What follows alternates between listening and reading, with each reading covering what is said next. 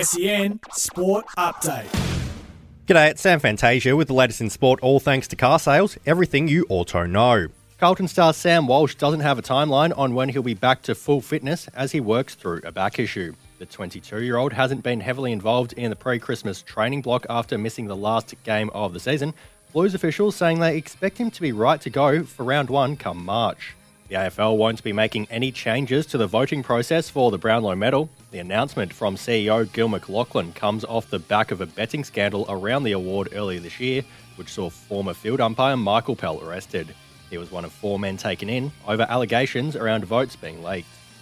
Essendon skipper Dyson Heppell says he's happy to step away from a formal leadership position if the club wants to take a different direction.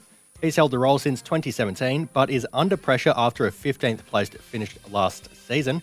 The club stated they're in no hurry to make a decision, but coach Brad Scott says the 30 year old has had a strong pre season. That's sport all thanks to car sales. Sell your car the hassle free way with car sales instant offer. SEN Sport Update.